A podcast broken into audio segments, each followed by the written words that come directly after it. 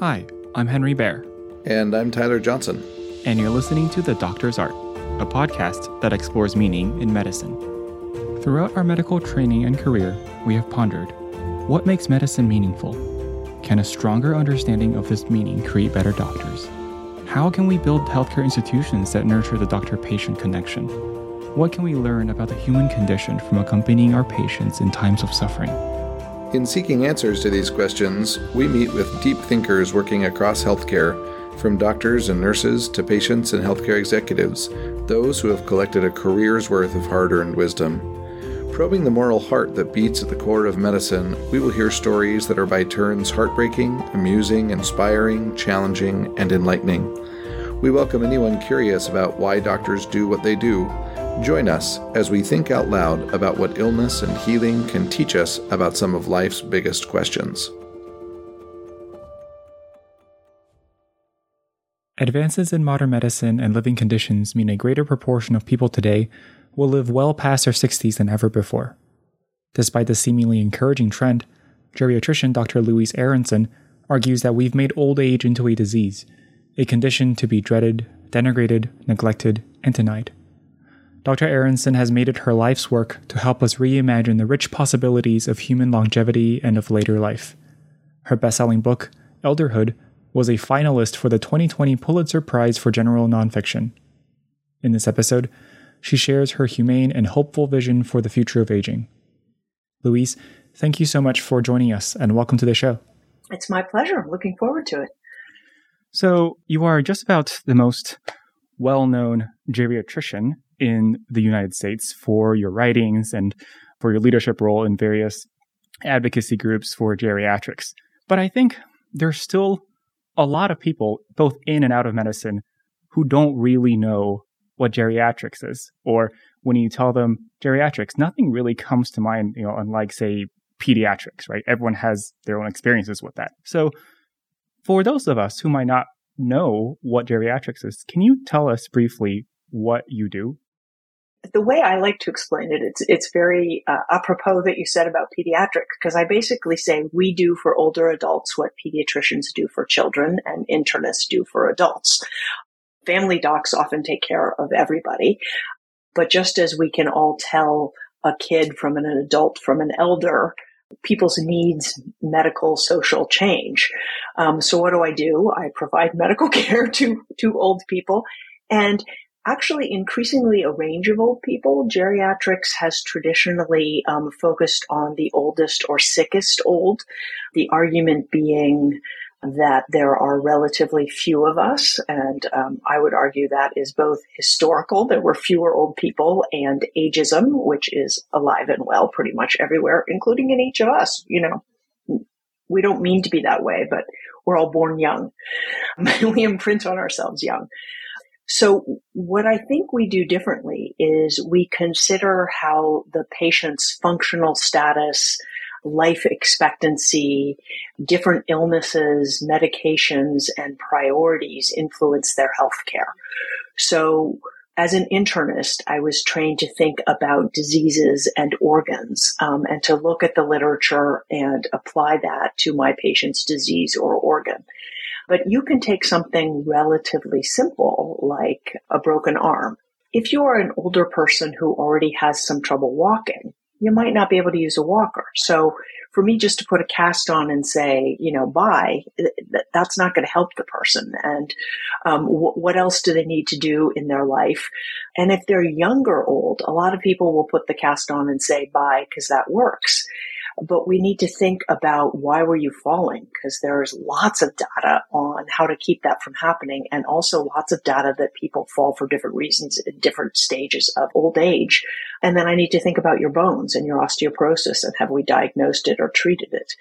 Um, so it's really, I don't know, it's fun because it, it stretches over decades and it includes not just organs and diseases, but human beings and their social systems and physical environments for those who are just getting into the medical field, you may sometimes hear pediatricians will sometimes chide internists and say, you know, children are not just small adults meaning that they have a sort of a, a very different set of things that you have to think about because the world is different if you're approaching it as a child.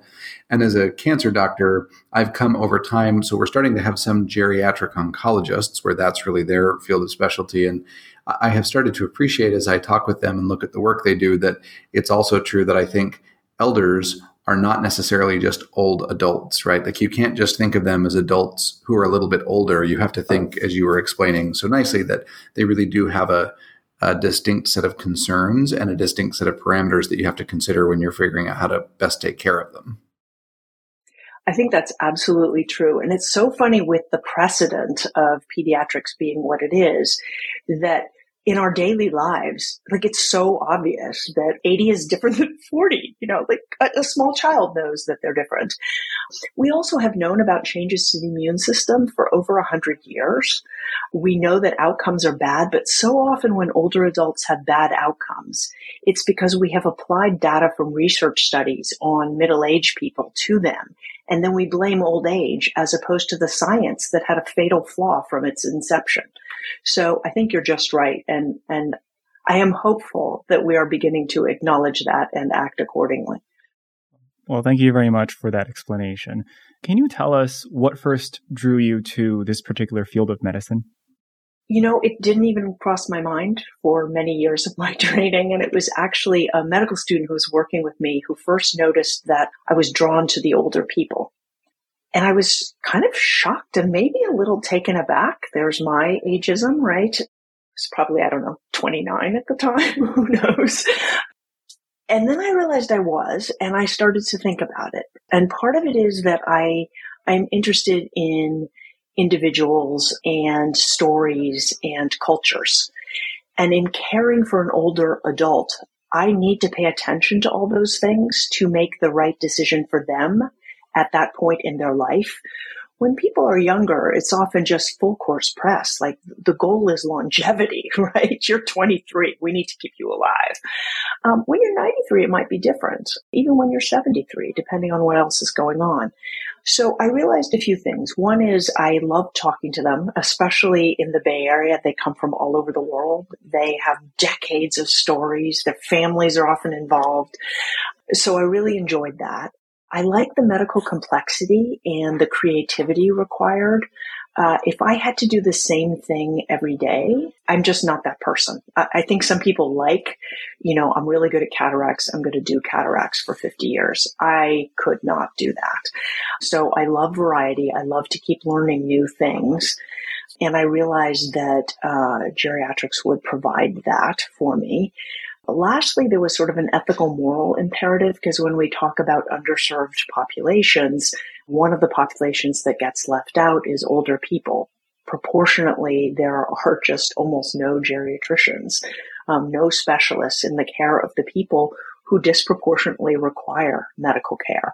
So it seemed like I could be doing a social good while doing things that kept me intellectually stimulated and personally fulfilled. I'm wondering one of the things that we have talked a lot about. We've had a number of doctors on this show who are ICU doctors or oncologists or doctors who, as you say, are uh, taking care of people when in situations where, by definition, what we're talking about is very aggressive care, often very invasive, uh, involves a you know it's sort of a high risk, high reward proposition.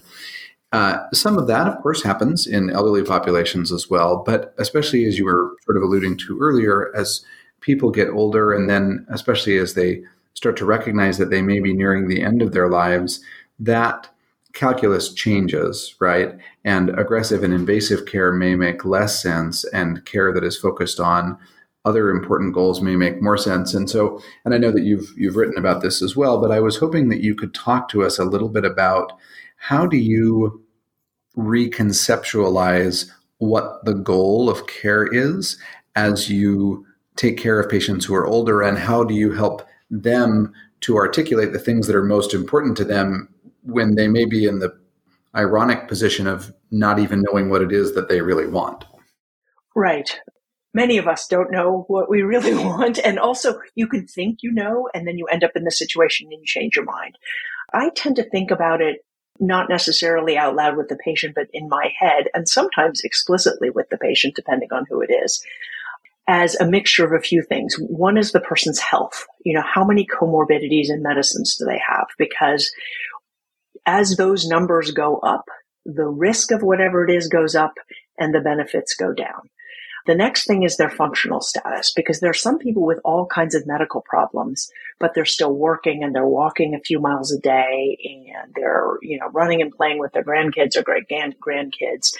Functional status is one of the best predictors of outcomes.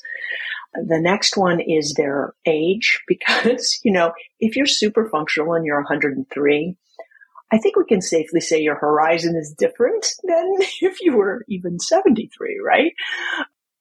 And, and most people who are 103 are uh, wise enough to recognize that. Like, we're not talking 15 years. Is it theoretically possible there was that woman in France? There have been some people in Japan and Nepal, but I think we can safely assume, you know, that's that's not on the on the board. And then perhaps most importantly is who is this person and what matters to them? Are they alive because they're working? So if they can't work, maybe they don't really need to stay alive so much longer. Are they looking forward to a grandchild's wedding? Is it, you know, meeting their friends, you know, three times a week and actually two of the friends are dying and the third one has some dementia, so that's less important, you know, and so this can really go either way, but it's kind of talking to them about things like purpose. What makes you excited to get up in the morning and pleasure and all these things. And some people will say, even some geriatricians say, well, how is a doctor doing that? Well, I think a doctor is partly doing that because we don't have really healthcare teams. We don't have an efficient healthcare system the doctor doing it also signals a degree of importance. Um, there are articles in little journals people will have heard of, like JAMA, the Journal of the American Medical Association, showing the association between purpose and health from ages. Like it's actually, there's a great graph from maybe, hmm, I want to say 2019 or 2020, where the the correlation between purpose and health is pretty much the same for people in their 90s and people in their teens. So, so it's really putting together health function, life expectancy, and age, um, and values. So those five things. And, and then making a decision on the one hand. So that's the person centered approach.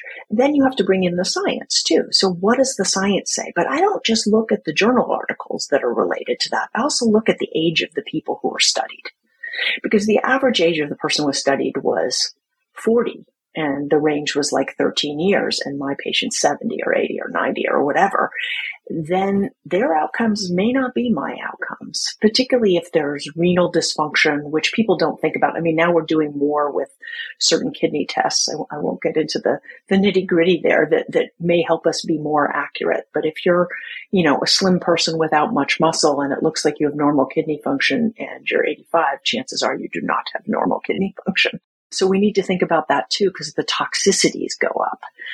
So th- those are all the things I think about. There's the five person centered things and then there's the science and how well can I apply it to my particular patient.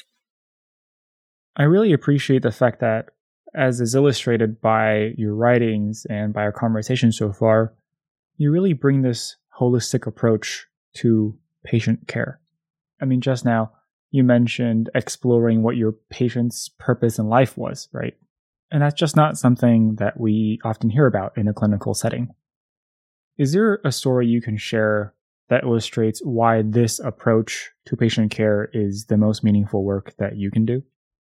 It also depends if you're thinking sort of younger, healthier, old versus not. Um, let me tell first about a pretty healthy person. Um, so 72 year old, still working full time, this is a recent case, so had COVID and was still feeling tired, which was why she came to me. But she also had a couple autoimmune things, so a thyroid condition, a skin condition.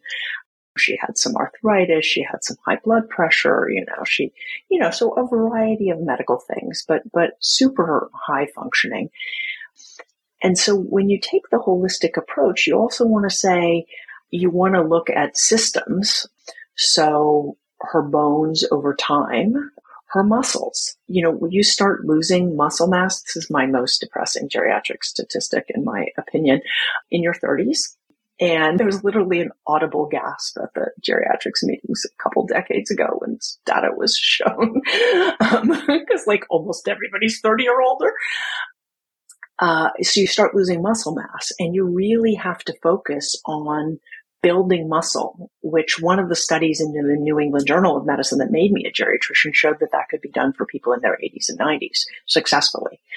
So thinking about the bones, right? I'm going to treat osteoporosis, but I'm going to think more holistically. What can we do with physical therapy? What can we do about balance, which has to do with specific balance training? Maybe something like Tai Chi, which we should probably all start doing around 50 or 60 building muscle, etc. Then thinking holistically about who's your support network. You know, if somebody's in their 70s, they're maybe going to retire. Although actually recently somebody contacted me about an article about people in their 80s and 90s working.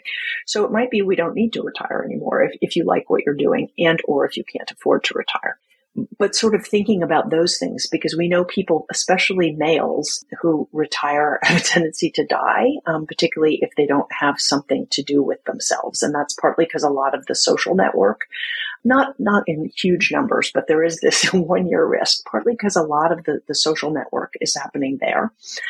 And this may also be generation specific. So thinking about social support and how's that going to go forward, thinking about the physical environment the person's living in and when do they start thinking about transitions so that the home feels like a home and it's not a place. The kids are moving the person when something happens. So that can be one approach. And then if you take a frail elder, one of the stories I told in the book that I also told in Health Affairs was a woman who basically like lived up all these stairs and was just falling apart, you know, basically, and, and including a pharmacist to change, you know, whittle down, the pharmacist and a physician to whittle down her medications, get them delivered to her at home, in addition to writing all her medical problems and adjusting the doses of medications that no longer made sense given her sort of water to fat ratio in her body and, and a variety of other things. So the social worker was key to getting the um, help at home. The physical therapist was key to getting her walking more safely. The occupational therapist helped her reset up her home because people often have trouble reaching things. Number one, they get shorter. Number two, if you don't talk to these 70 year olds about, you know, rotating your shoulders, you're going to lose the ability to reach up by your later 80s or 90s. So those are just a couple of examples. Can, can I ask you maybe a more cultural or, or philosophical question, but that I think is something that's interesting to think about, which is we often see, as a doctor who takes care of patients with cancer, it often feels as though many people have, not all certainly, but many people have sort of one mode for engaging the medical system, which is the medical system is here to prolong my life as much as possible. And then, when you reach a point where it's clear that that mode is not working anymore, I think a lot of doctors, in fairness, and a lot of patients, it's like there's a there's just not even a almost a recognition, let alone of an understanding of what medicine might do after that, right? Which I think reflects the fact that culturally we just don't talk about these things very well, right? We have a very sort of winners versus losers paradigm for thinking about medicine, right? So if you get the surgery and it fixes your heart, then you won. And if you get the surgery and it doesn't fix your heart, then you lost, right? So I guess culturally, can you think of things that either are being done or that could be done that would help us to shift that paradigm so that that life extending care is seen as one valid function of medicine among many rather than being in effect the only one? Yeah, I mean, I think we do it, you know, metaphorically, linguistically, and practically. So some of it is not saying like there, and you see this in notes, like there's nothing more we can do, which is a complete lie. you know, like we can, we can help you be comfortable. We can support your physical and social environments. We can think about your values and, and try and like pull our, all our team together to help you do what you want to do before you die you know, so we shouldn't use things like there's nothing more we can do, which even very famous doctors will do. There was something in The Guardian with Henry Marsh talking to Sid Mukherjee, and they were like, you know, when do you say, you know, stop or whatever? And it's like, no, it's not about stopping. It's about shifting focus. you can, as many people are doing, like you're talking about the gero-oncologists and, and the field of palliative care, like starting at the same time, like that palliation isn't necessarily death, but then they have a relationship with a team that's good at taking care of symptoms, including the symptoms associated with dying. I actually don't think we should outsource death as much as we do. I think if you're a cardiologist or an oncologist in a country and on a planet or a pulmonologist where the majority of people die of those diseases, there should be a level of competence among everyone. It should be required rotations every year of the training. Um, so that people are comfortable with it and have basic skills. You know, like, do I send every patient with a heart to a cardiologist? No. Do I send every patient with hypertension to a cardiologist? No. But like when people are dying, often they're just like tossed to palliative care or geriatrics. And I don't think that should happen. I think it's a basic skill set. And as clinicians, we should all be able to do it linguistically, I think we need to use the word death. I see so many people in medicine using passed on, passed away. Um, and there has been data for 20 years showing that if you don't use the word death, people don't always know they're dying or their families don't know they're dying. And if we're not comfortable with the word death, how are we going to be comfortable with helping people die? And 100% of our patients will die because all human beings die. So we have to be able to use the D word as a society, I think we have to start addressing these things. And lots of people are from the death cafes to adult children, you know, or uh, elders trying to talk about it. I get a lot of older people say to me, we try to raise this with our kids and they're like, don't be a downer. And what I tell them to do is to say, well, in the first place, like they should be thinking about it too. And to say to them, hey, look, your kids talk about school. You talk about work. This is one of the realities of our life stage and the more we get to talk about and plan about with you, the more we stay in control of it and the less burden is placed on you. That is a win-win. This is a conversation we need to have. If you're not comfortable with having it today, let's make a time and, and have it. And I think if we start in families doing that more and we as physicians feel comfortable with it, you know, when you're saying like there's, there's a 30% chance this chemotherapy is going to help. You need to be able to say, and there's a 70% chance you're going to die of this. I hope not, and I'm going to do everything in my power to get you into that 30%. But if it were under my control, I'd cure 100% of people. So what I want to do is include the palliative care people so that if and when that happens, and let's remember that it's more likely than not, and still we're doing everything to try and help you. You already are comfortable with the people who together with you and I are going to help make your, your death, uh, uh, you know, the best it can be and let's try and not have that happen to you right now. Um, you know, there are just all these ways you can have those conversations that will help people. And as a society talking about it, I mean, imagine if everyone in healthcare started using the D word in their lives. There's a lot of us. That's a really great way of exploring a little bit our society's conception of death and dying and what we as a medical community can do to change the course of that conversation. But, you know, of course, as a geriatrician, you're not only dealing with death and dying, you're dealing with, you know, the 10, 20, 30 years before that happens.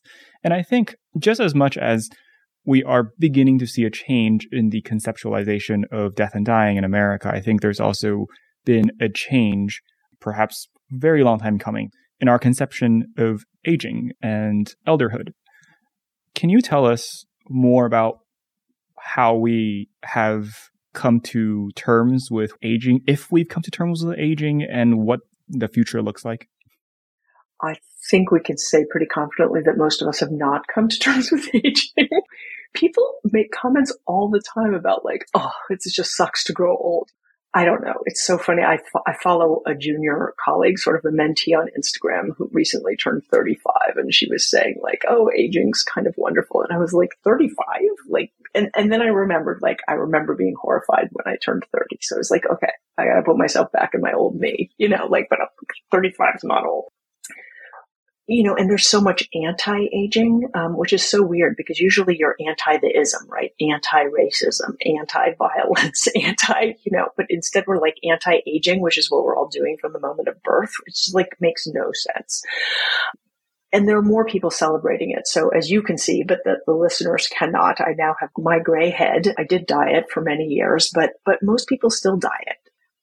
I was I was on our campus a bunch last week, and I kept being in rooms where there'd be like one other person with a gray head. I mean, men, men exception, but among women. And you know, do they end up looking younger than I do? They do, which is uncomfortable. But out in the world, there there is this trend among women 50 and older to just sort of be natural, and and the advantage to that is that we could then associate gray hair with the decades of you know, middle age and older adulthood and understand that it isn't a marker of, you know, obsolescence. And equally important, is function the only reason to care about someone? You know, we sort of have this industrial revolution notion of human beings that you have to be the fastest and you have to be working. What about the 50 years of work you already did? Does that count for exactly nothing? So we make different judgments on, on old people. And we also talk, and I think this is a critical point, we talk about the bad things about aging, because I'm not going to pretend like the changes in your body. Would I like to run as fast as I used to run? I sure would, you know, but I can't. You know, so, so there are disappointments as you age. At the same time, most people are happier across nations, right? So that there is this U-shaped curve of happiness, um, where you're happiest in childhood and elderhood, and it's adulthood that's kind of a bummer. So then you wonder, since adults are so powerful, are they like just spewing these lies to keep themselves in control? I don't know. You know, people are like, well, why would you be happier? I'm like, your time is your own. People are more likely to live according to their values and priorities, to do things they put aside in adulthood while they were raising families and worrying about moving up the career ladder or just surviving. There are just so many ways in which people get to spend more time doing the things they want to be doing and less time doing the things they don't want to be doing. Um, and that's whether you're a poor person somewhere or a person with lots of resources. The general height of the curve differs among more resourced and less resourced countries, you know, neighborhoods, etc. But the curve holds. So I think we need to talk about the good and then actually I said that was going to be the key point, but I think the final key point is in a world that is so structurally ageist, we don't let people live to their potential in elderhood. And if we did, what might elderhood be like? If we stop telling people to retire and then yelling at them for not contributing to society, like that just doesn't make any sense. You can't have both. You can't say you're not a working member and please retire if we made things as accessible to older people as to children and adults, you'll see things everywhere from parks to healthcare to whatever else. And you see kids and adults, kids and adults. Well, what about elders? So we, we just have this structurally ageist society and it would enable more people to contribute and to interact in productive ways because there are differences not just between older people and younger people based on age. There's that, but there are also different generations. They have different life experiences. So like Harvard Business School has done some research to show that if you have a multi-generational team, you have a much more productive team because they have different strengths and different areas of knowledge. I don't think I've ever heard of the term structural ageism uh, before, but I, I see your point. Yeah. Once you look, it'll be everywhere. I've never heard of that before, but as soon as you said it, I knew what you were talking about, right? What are some other ways we can break down some of those barriers and start reversing the structural ageism in our society? Yeah, so important. You know, we often think about like the potential in childhood and the potential in adulthood and like, oh, those poor old people. So if you're doing potential, potential, do potential for the third set as well wherever you think kids and adults add elders, I think that would make a huge difference. Also, we tend to think like, oh, old person, we're going to help them instead of empowering them. We empower people in all sorts of ways and we sort of undercut older people like, oh, you do this differently. So we're just going to do it for you, which we don't do to kids. We're like, okay, try again, or here, I'm going to set it up this way, you know. And that is not to infantilize elders.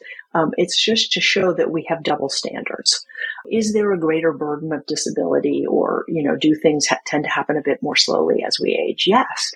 But they still happen really well and they happen differently in ways that can be productive. And we sort of cut out all that opportunity both for individuals and for society. Uh, so I think we can do that. And then as aging people, I think we each need to talk about being old. you know, like even if you think about the, the recent presidents and presidential you know, candidates and stuff. I mean, they're old men, right? They're all old men, you know, and, and the, the two sides are like taking down the other one for their old man, um, which is kind of counterproductive, right? So they're going to have different issues than a young person, but the young person you can say, Oh my God, he did that because he's so young. He doesn't even know but we don't really talk that way. So, so trying to keep in mind, like, are you blaming old age for something that is actually like, maybe it's the guy's policies you don't like. Could you talk about that instead of his age? You know? So really not participating in that. And, and I think you still need to have a sense of humor. You know, there are jokes about every age group so that you, you don't just like shut everything down, but there's a way in which you know, for all of us in California, certain isms are just verboten. Um, but it's totally fine for everybody to bond together dissing on old people. That is prejudice and discrimination. You know, th- there's just no two ways about it. People think, oh, it's so funny. It's a statement of fact. It's also like repeatedly shooting yourself in the foot because either you're going to die young or you're going to become one of those people. So create the world you want to live in. One thing that I, I wonder if you have any thoughts about, you know, when you go through medical training in the United States, it becomes clear very quickly that in at least many philosophical and especially practical ways, I think that we elevate autonomy, especially individual autonomy, over almost all other ethical considerations, right? And so, um, you know, a, a classic case that you might discuss in medical school would be someone who is a person who's coming in and they've been getting cancer care and they say, well, I want to I want to keep being really aggressive. And they have family members who are saying, no, we really think that you should fo- start focusing on other things. But the, the point is just that the, the patient's autonomy trumps everything else, right? And it took me a while taking care of patients who sometimes come from other cultures to recognize that that's not actually self evident truth.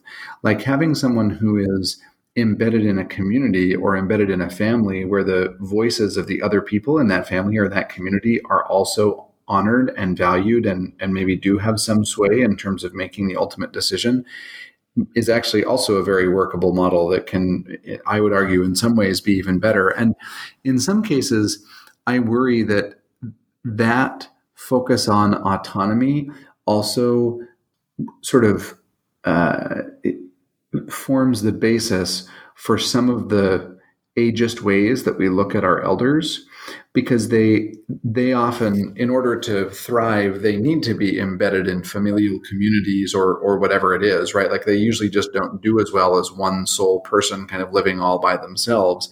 And so i guess i sometimes I just wonder that that's an sort of an unrecognized or even unarticulated philosophical underpinning of Western medicine that creates problems in in both of those frameworks. And I, I wonder what your thoughts are about that. Yeah, well, not surprisingly, I completely agree. I think it, it's part and parcel of sort of the industrial revolution efficiency thing. And then we have the American autonomy thing, and they sort of collude to be not good, you know, and, and they take down people at, at all different stages, right? So it, you can argue that, that some of that is the basis for sexism, because if you're talking strength or power, then, you know, the average guy will beat the average female. So for the elder specific ones, we also act like and this is more of a disability question, but we also don't do right by people with disabilities. We devalue them too, which is why people who have been able bodied when they develop some old age disability, number one, they have dissonance with their self identification, you know, and identity. And number two, they, they are rightly recognizing they're moving into a lower status group in society because we tend to dismiss people with disabilities and, and not give them the opportunities um, other people get. But, but it's also true that we're almost all of us are interdependent. Yes, you could be the lone wolf off the grid, you know, in your cabin, getting your own food. But other than that, we're all interdependent. So it, it is a myth, this autonomy thing. Like, if you have a family, you know, do you do all the cleaning and all the cooking and all the everything? You probably don't. So you're already interdependent. It's a myth. It's an American myth. If, if you're working in healthcare, you know, you're on a team of people. What, even if you're alone with the patient in the clinic, there's still somebody who checked that person in and the person who does, you know, there, there's all these people. If you're in the hospital, it's obviously, you know, you're on teams. We're all always interdependent, but somehow the way it looks when we get older, we devalue. We see that as a sign of weakness. The other thing is we now know that even younger people uh, at home in their apartments are you know, sad and depressed and suicidal and having adverse health outcomes. So it's just not good for anybody at any age.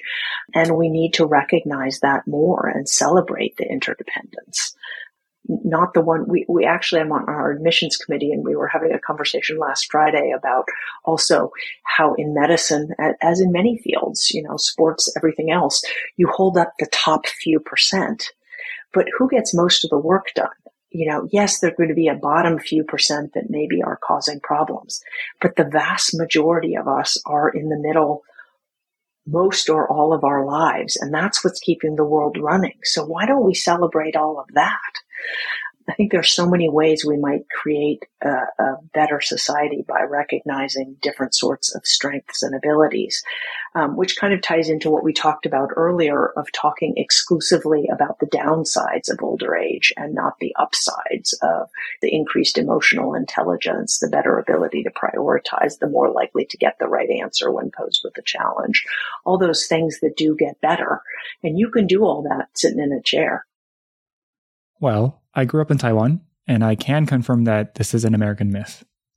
In East Asia, it is extremely common when the patient is at the end of life or seriously ill or of advanced age for the patient's family to be given the reins over medical decision making, even when the patient is not cognitively impaired in any way. The idea is that your family already takes care of nearly every other aspect of your life. So why wouldn't you trust them with these very important decisions? For me, now being trained in the United States, I definitely see the stark cultural differences there.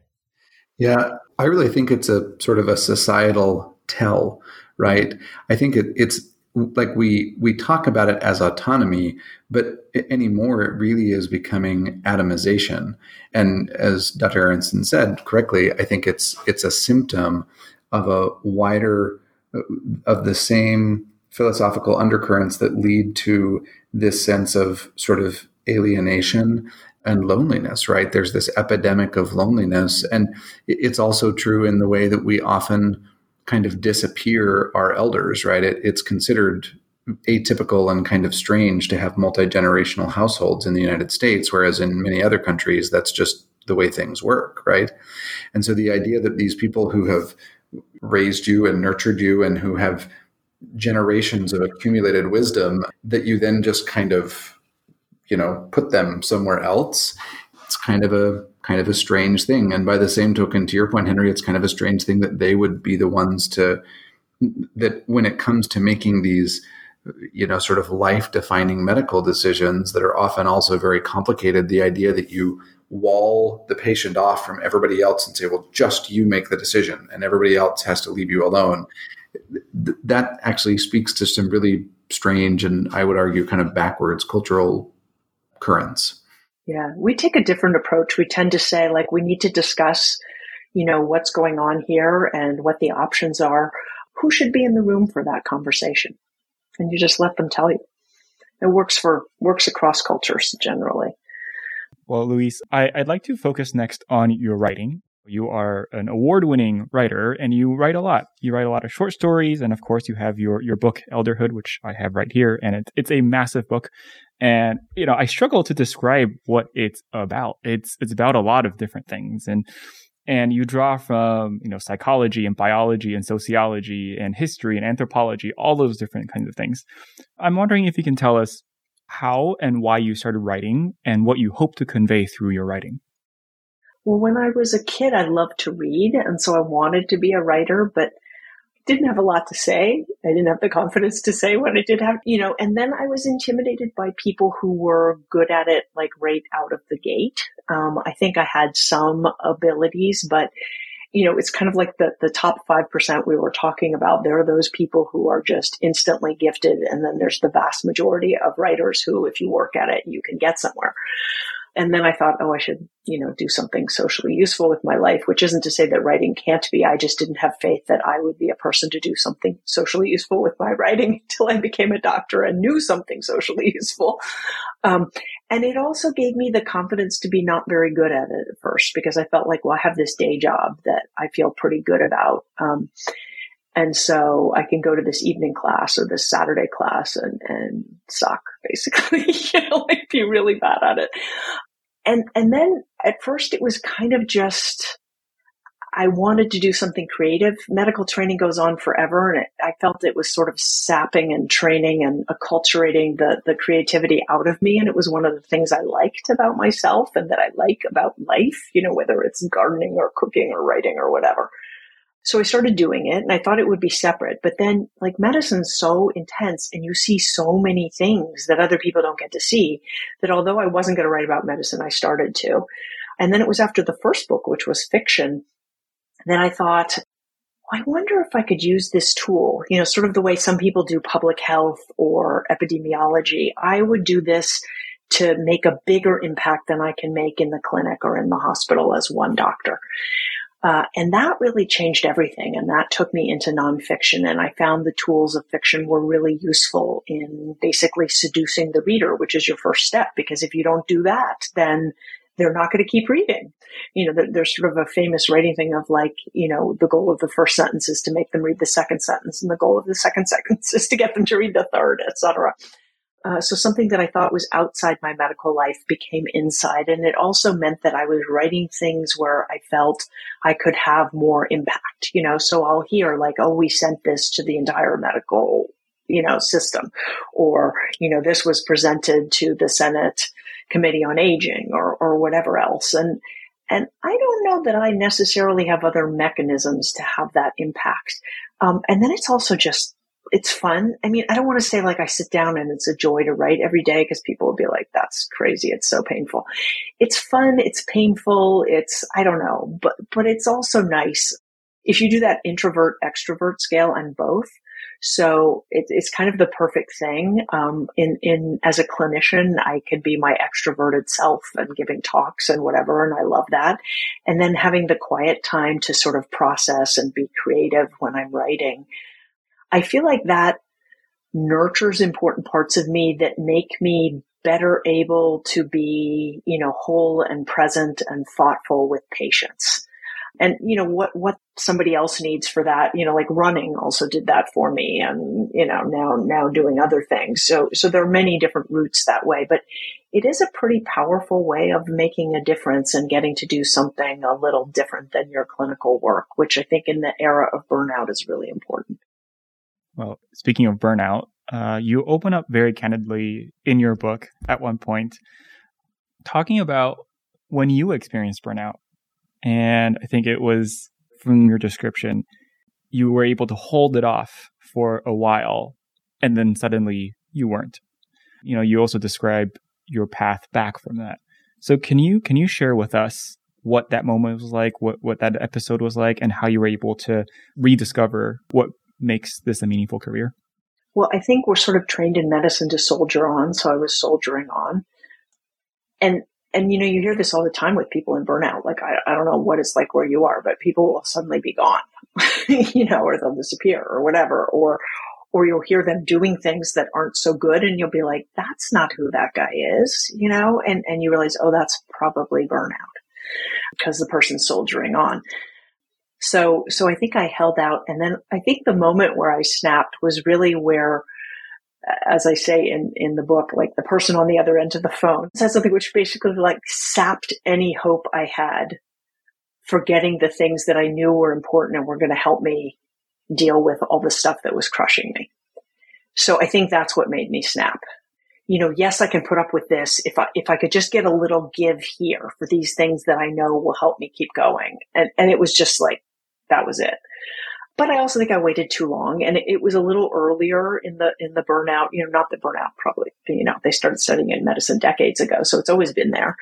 But I just thought like, no, can't do that. Yeah, I don't know. It's just something inside was like, no, I, I just won't. it was like having it was like having a two year old having a tantrum inside your head. like we're not doing this.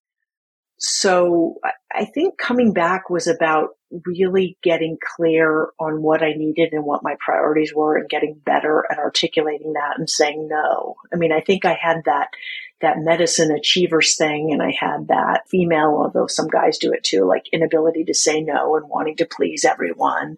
And then eventually it just all gets to be too much. And as it's beating you down, you take less good care of yourself, which makes you even less resilient. So you end up on this downward spiral. And, and so it was really establishing boundaries and holding to them better and thinking about, you know, what matters most to me and how can I structure my life to get more of that. And it's not about having the perfect job or, or whatever else, because we all have to do some stuff we don't want to do. That's just, you know, welcome to grown up life. But it, it's, it's sort of about the balance and finding the right one for you. And then, you know, we have to admit that it's, it's very privileged people like me who can then come back and, you know, make some tweaks. You know, if, if you're working in a factory or you're a caregiver, you don't have any of those options. So, you know, we make a lot of noise about all of us, but we're still luckier than many of the people who are suffering burnout right now. We're nearing the end of our time. We know that a lot of our listeners are relatively young, either they may be pre medical students or medical students who are just starting out and then they fall all on the spectrum. But I guess for someone who has done so much thinking and writing about medicine in general, as well as someone who has specifically focused on sort of how we can help doctors to pay better attention and deliver better care to a population of people who, you know, has sort of been hiding in plain sight, if you will.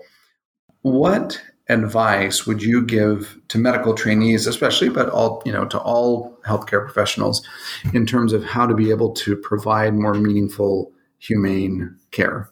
Mm, love that question. One is to really remember it's about taking care of people and the interaction with the person is a huge part of that care. It's not just putting orders in a computer.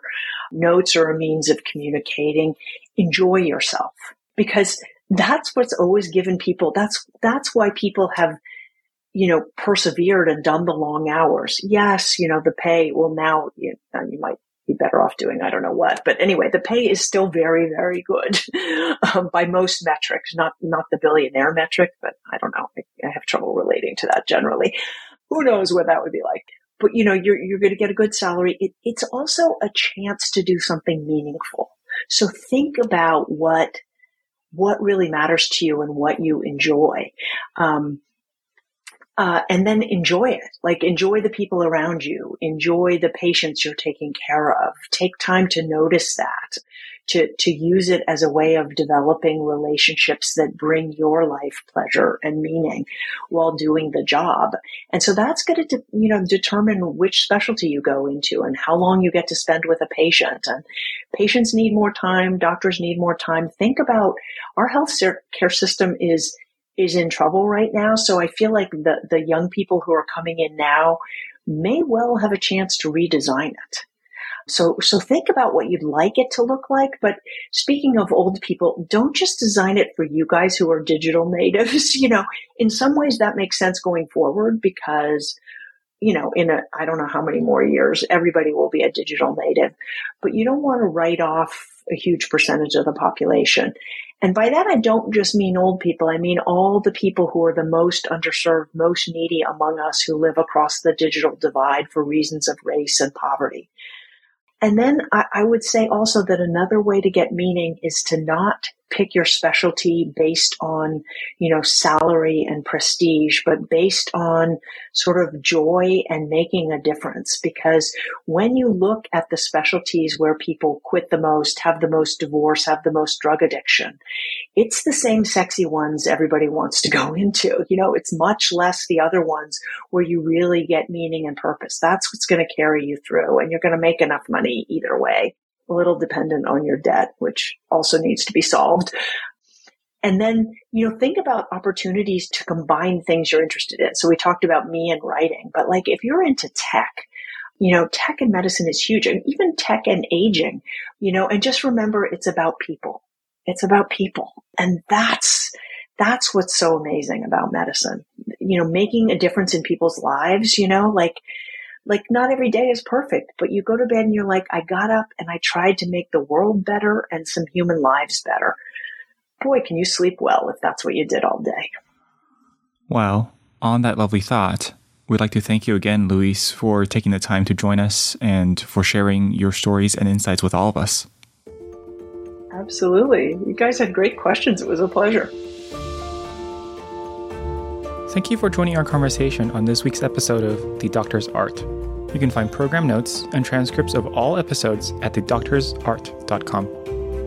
If you enjoyed the episode, please subscribe, rate, and review our show, available for free on Spotify, Apple Podcasts, or wherever you get your podcasts. We also encourage you to share the podcast with any friends or colleagues who you think might enjoy the program.